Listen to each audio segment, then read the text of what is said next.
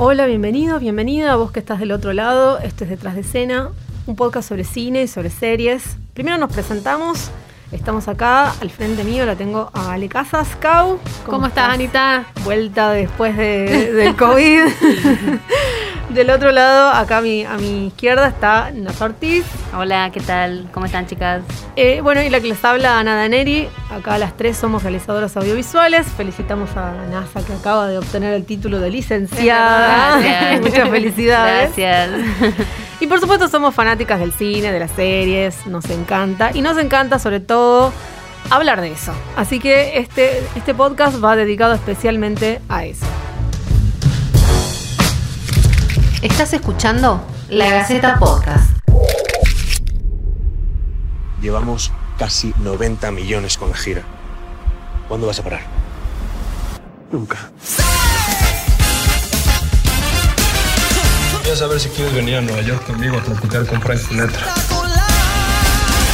I understand you're quite the crooner. I, I, I try. Pasaron los Oscar, un poco sin pena ni gloria, una gala medio extraña. Y una premiación que nos dejó sabores encontrados. Pero bueno, hoy ya no vamos a estar hablando de los Oscars. Ya hicimos un montón sobre el tema y pueden eh, volver a escuchar los podcasts que hicimos sobre cada una de las películas, incluso sobre la ganadora Nomadland. Hoy vamos a volver a hablar de series. Y en especial una que con Ale estábamos esperando desde, desde hace el dos mil dieciocho. Tres, dos años y medio. Desde el dos mil dieciocho hablamos de la serie de Luis Miguel, que estrenó su segunda temporada en Netflix y va a estar sacando un capítulo nuevo cada domingo.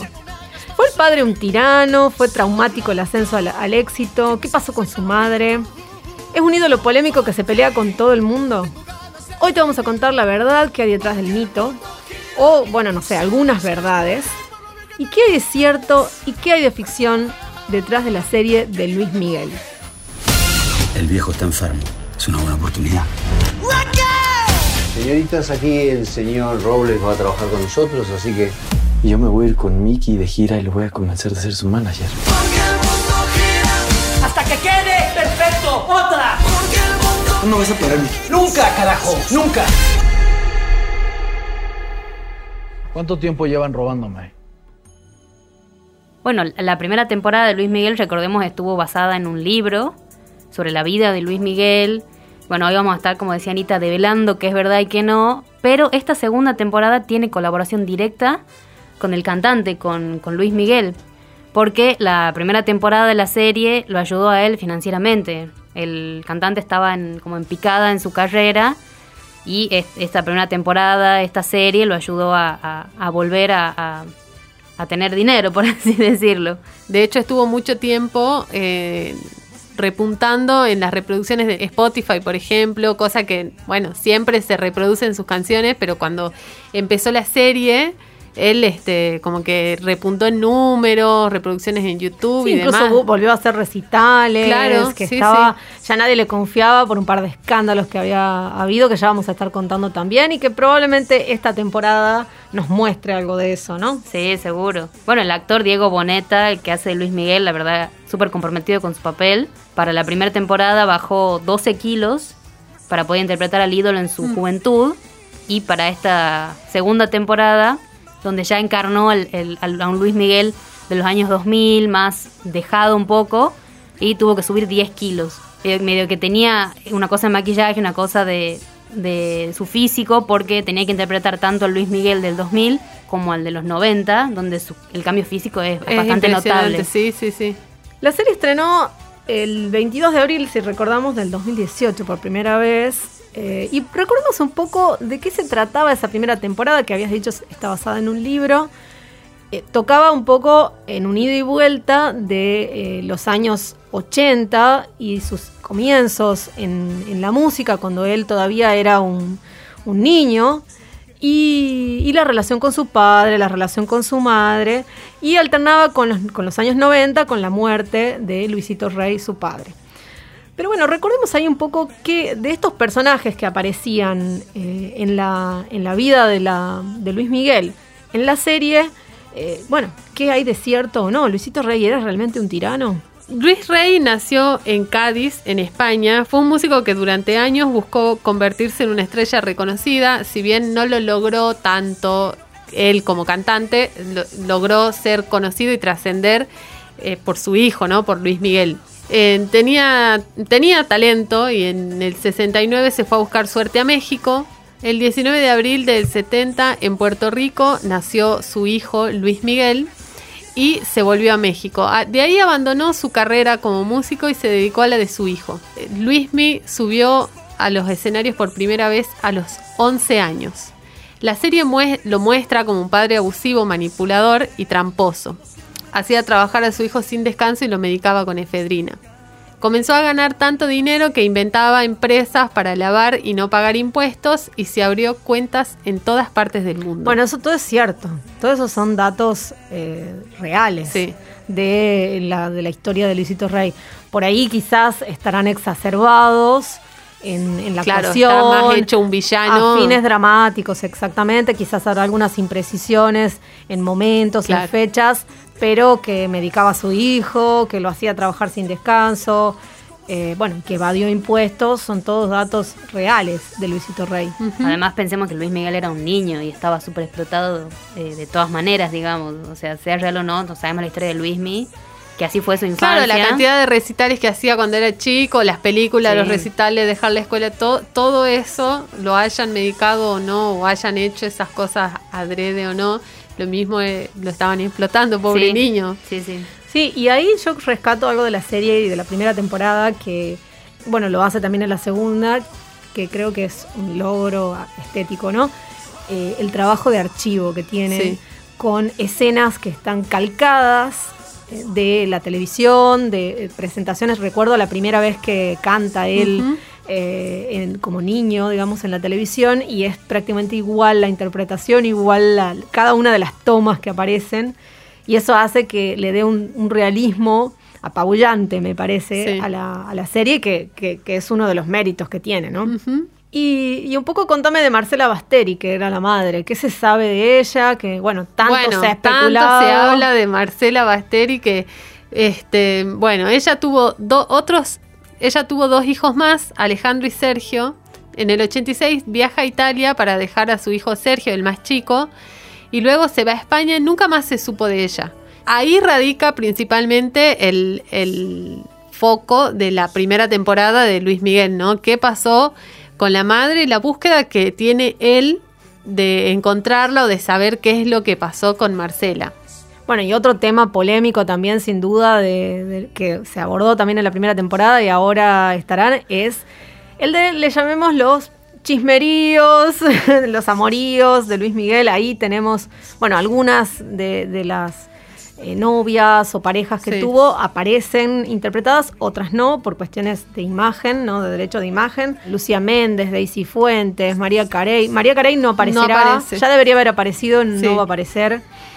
Eh, Sofía Vergara, que tampoco apareció, eh, Luz Elena González y Araceli Arámbula, que es todo un tema en la es vida un de tema, él. Sí, porque ellos actualmente están afrontando un juicio por la manutención de los dos hijos más chiquitos eh, que de Luis Miguel. Ella no autorizó a la productora a que saque su imagen, ni siquiera cambiándole el nombre, absolutamente nada, no quiere que salga nada de ella. De hecho, ya la tendríamos que estar viendo porque en el dos mil cinco inició su relación con Luis Miguel, no aparece, de, se lo muestra a él solo, como si estuviese solo, y en realidad en, en la vida real tendría ya que estar por lo menos empezando el romance con ella, ¿no? Bueno, y también ahí esos dos hijos que tiene, Miguel y Daniel se llaman.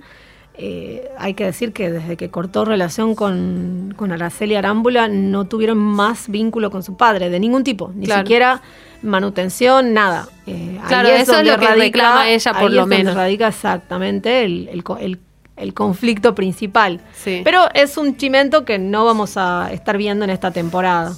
La que sí aparece, a ver, no van a, no van a aparecer los hijos, estos dos hijos, pero la que sí aparece, y ya ahí nos metemos de lleno en la segunda temporada, es su hija, que hizo su gran aparición, sí, el capítulo pasado. Bueno, ya había aparecido como en su versión más niña, hizo su aparición ya en su adolescencia.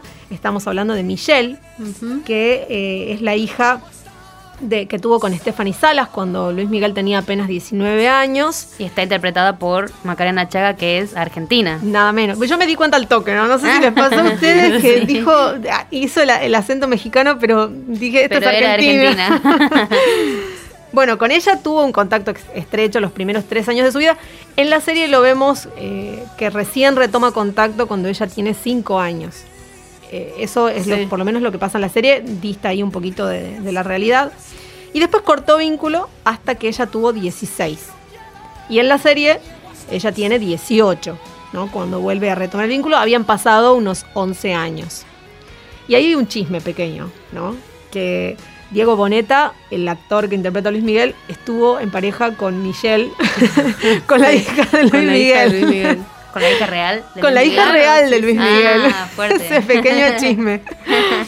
Hay un libro que se llama Oro de Rey, que relata varios momentos de la vida de Luis Miguel, en donde él cuenta que, que por, por presiones que tenía Luis Miguel, es que él dejó de tener contacto con Michelle y que le hizo una promesa de que iba a volver a tener relación con él, con, con ella recién cuando cumpla los dieciocho años.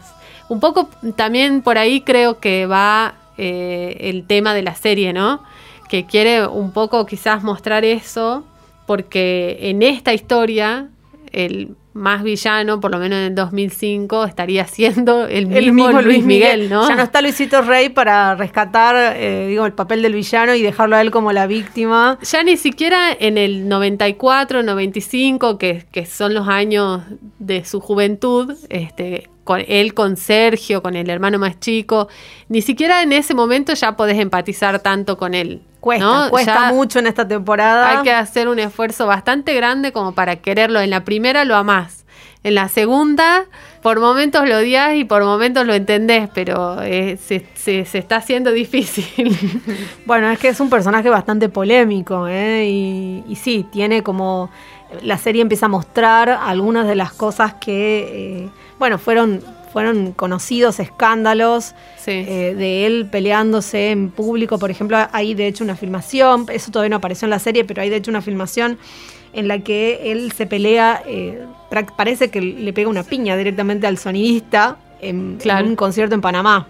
Bueno, eso queda filmado y fue un gran escándalo, ¿no? Sí. Bueno, empieza a mostrar como esa faceta más de oscura. Él, él, claro, él se va convirtiendo de alguna forma en este ser medio solitario, encerrado en una mansión, eh, que, que por un montón de problemas en su vida, en donde tendrá muchísimo que ver el padre y la madre, este, se, se convierte, ¿no? en, esta, en este personaje que empieza a dar pocos recitales, que empieza a tener un montón de problemas legales por incumplimientos de contrato, con los hijos, queda soltero, se junta, queda soltero de nuevo, no lo ve a los hijos, o sea, como que de a poco se va construyendo ese personaje, que de todas formas, para yo creo que, que está bueno eso en la serie, porque teniendo en cuenta que Luis Miguel tiene una parte importante de la producción en sus manos, y él es el que en definitiva termina decidiendo qué es lo que se va a mostrar y lo que no. Claro, él mismo asesoró él en mismo, la segunda temporada. Claro, él mismo da lugar a mostrar todo ese lado medio oscuro que tiene y que, que, que por supuesto tampoco debe estar bueno, qué sé yo, mirarse. Bueno, no sé si él se mirará bueno, en la digo, serie, digamos. También está pero... lucrando un montón con eso, ¿no? No, seguro que además, sí. Seguro. Además es una imagen pero, muy pública él, o sea, es imposible sí. y hacerse, es imposible hacerse el tonto pero él, en mostrar él man... estas cuestiones, me parece. Claro, pero él siempre mantiene un perfil muy bajo de su vida privada, muy, muy bajo. De hecho es hasta llamativo que, que a través de una serie quiera hablar del problema con su padre y de, y de su mamá, ¿no?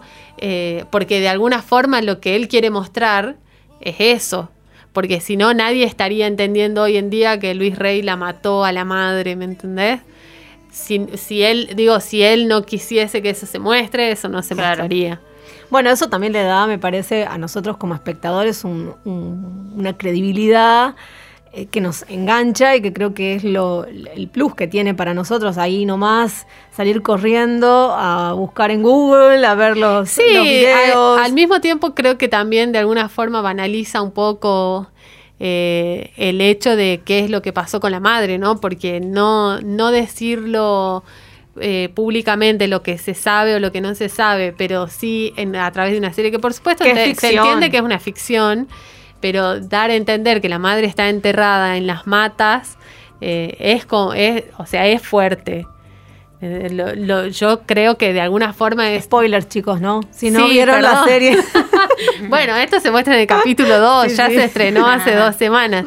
Digo que de todas formas, si no, si él no quisiese se banaliza, o bueno, si no se banalizaría de esa forma el tema, se tendría que hablar en otros términos, porque además estamos hablando de un tema que hoy en día lo vemos en todos lados, la violencia de género, sí, sí. Eh, los femicidios, no son temas menores que la serie trata, y pero por supuesto la ficcionaliza porque nadie, no sé si alguna vez van a decir o van a saber qué es lo que pasó con, con Marcela, ¿no?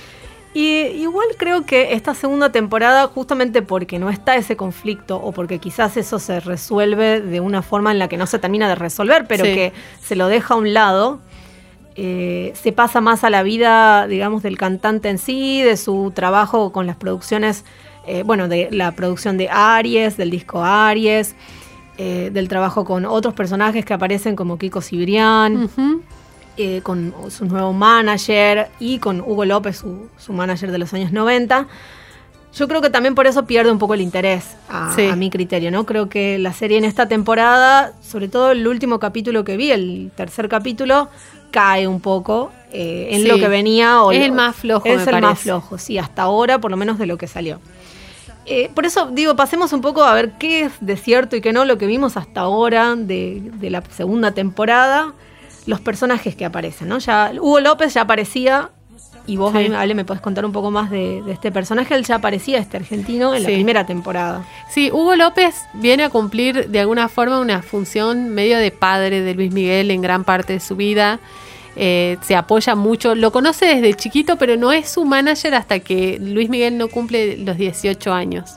A partir de ahí, y con la ruptura que, que Luis Miguel tiene con, con Luis Rey, es que entra Hugo López a ser el manager y el guía emocional del artista, ¿no? Está interpretado por Está interpretado César por César Bordón, que es argentino. Un argentino tremendo actor que hace un papel, la verdad, que espectacular, porque lo amás desde el primer día Siempre. en el que lo ves a Hugo López. Y que, dicho sea de paso, Hugo López eh, ha, ha sido un tipo muy influyente o muy, muy, muy renombrado en el ambiente artístico, y, y, y todo el mundo lo destaca como que era de verdad un tipazo. O sea, como que era un tipo muy querible, muy amoroso, súper, súper, así como se lo muestra en, en Luis Miguel, así era Hugo López. Bueno, una pena que falleció de cáncer. De cáncer, sí. sí. Muy, muy triste. Después aparece otro manager, ¿no? Que es, eh, en realidad es una mezcla en la ficción uh-huh. de dos personajes. Por un lado, Mauricio Avaroa, y por el otro lado, Alejandro Asensi, que en realidad, eh, bueno, contame un poquito ahí quiénes son estos dos y por qué. Creo que ese va a ser el quid del conflicto de esta temporada, sí. ¿no?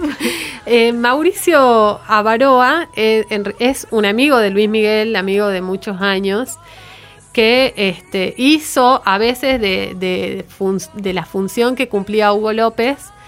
Se conocí- ellos se conocieron desde los seis años, eh, y estudiaron juntos en una escuela en Madrid, y eh, se, él incluso se mudó a México y mantuvo mucho contacto con, con Luis Miguel, ¿no?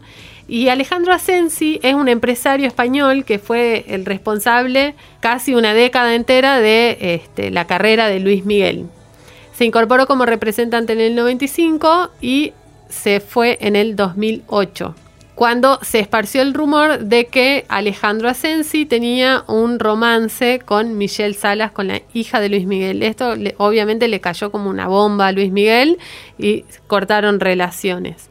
Pero este personaje, estos dos personajes están hecho uno, como decías vos, Anita, y es Mauricio Ambrosi, es el nombre de la, en la ficción. Que ya lo vimos ahí, ya lo vimos, haciéndole, sí, tirándole sí, sí. los galgos a, a, Michelle. a Michelle. Así que vamos a ver próximamente, seguro, algo pasará ahí.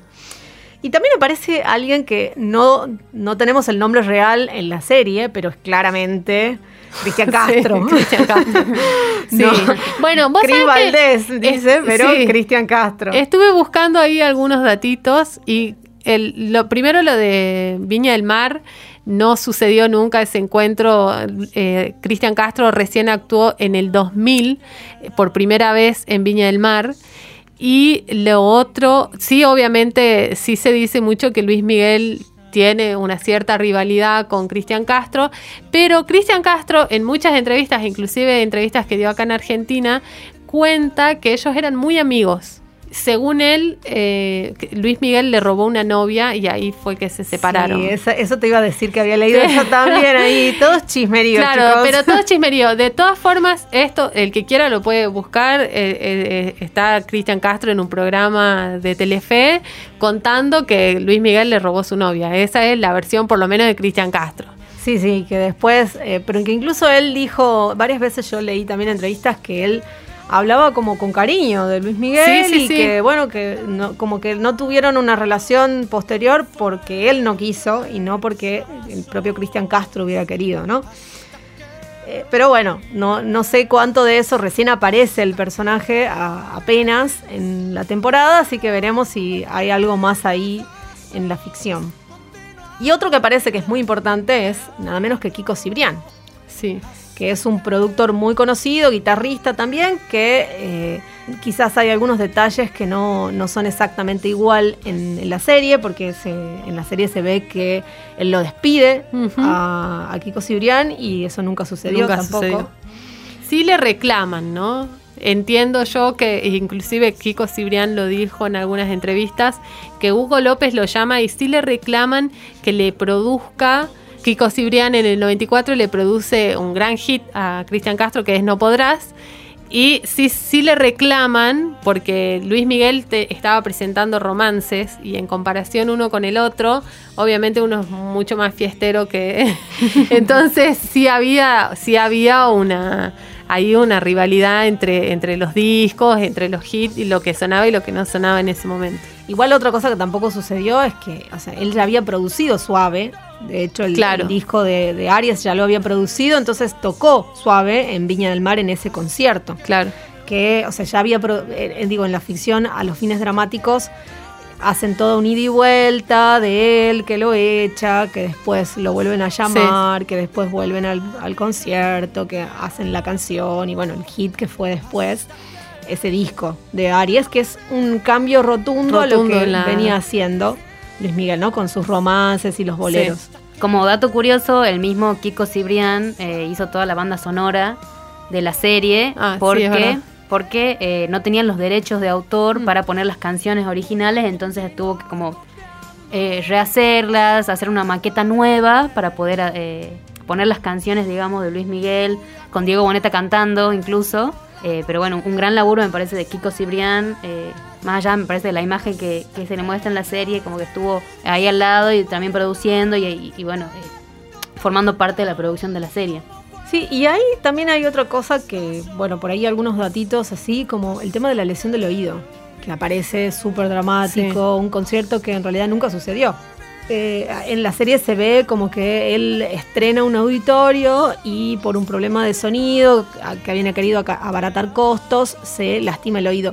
En realidad él sí tiene tinnitus, que es una, una lesión del oído crónica, ese pitido que se escucha, uh-huh. ese zumbido que se escucha en el oído, pero también es por los años de exposición que tiene a ruidos fuertes, a, a, a música y a los recitales.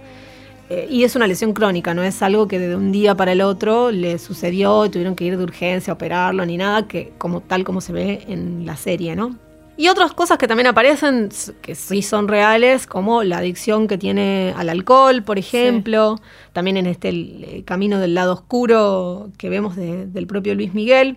Y la relación con el Mossad, que mm. termina de resolverse en los primeros capítulos de esta temporada, ¿no?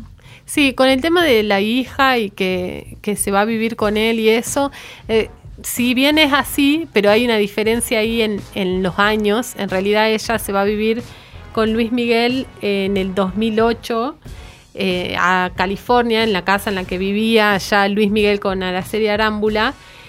Y por supuesto la serie no lo muestra, pero lo que se dice es que ese acercamiento que hacen ellos dos, en realidad lo hacen a través de Araceli Arámbula, de, de, de la pareja en ese momento de Luis Miguel.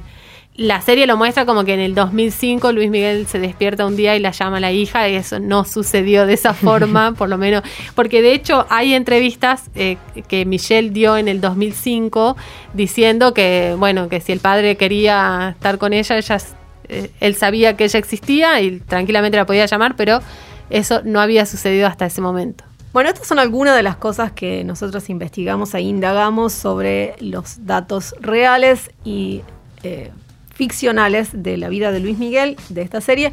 Veremos, no creo que haya una tercera temporada, dudo, salvo que, no sé, hablen del futuro o hagan una cosa, no sé, sobre qué sería, sobre un detrás de escena de cómo se hizo la serie de Luis Miguel y cómo ahora la levanta en pala, básicamente, claro, con la serie. Pero um, sí, creo que, bueno... Eh, están todos enganchados, estamos todos enganchados viendo. Esperamos que les haya gustado eh, y bueno, que nos acompañen en los próximos podcasts, que estaremos hablando seguramente de otras series y de otras películas también. ¿Por qué no? Así que nos vemos la próxima. Esto fue La Gaceta Podcast.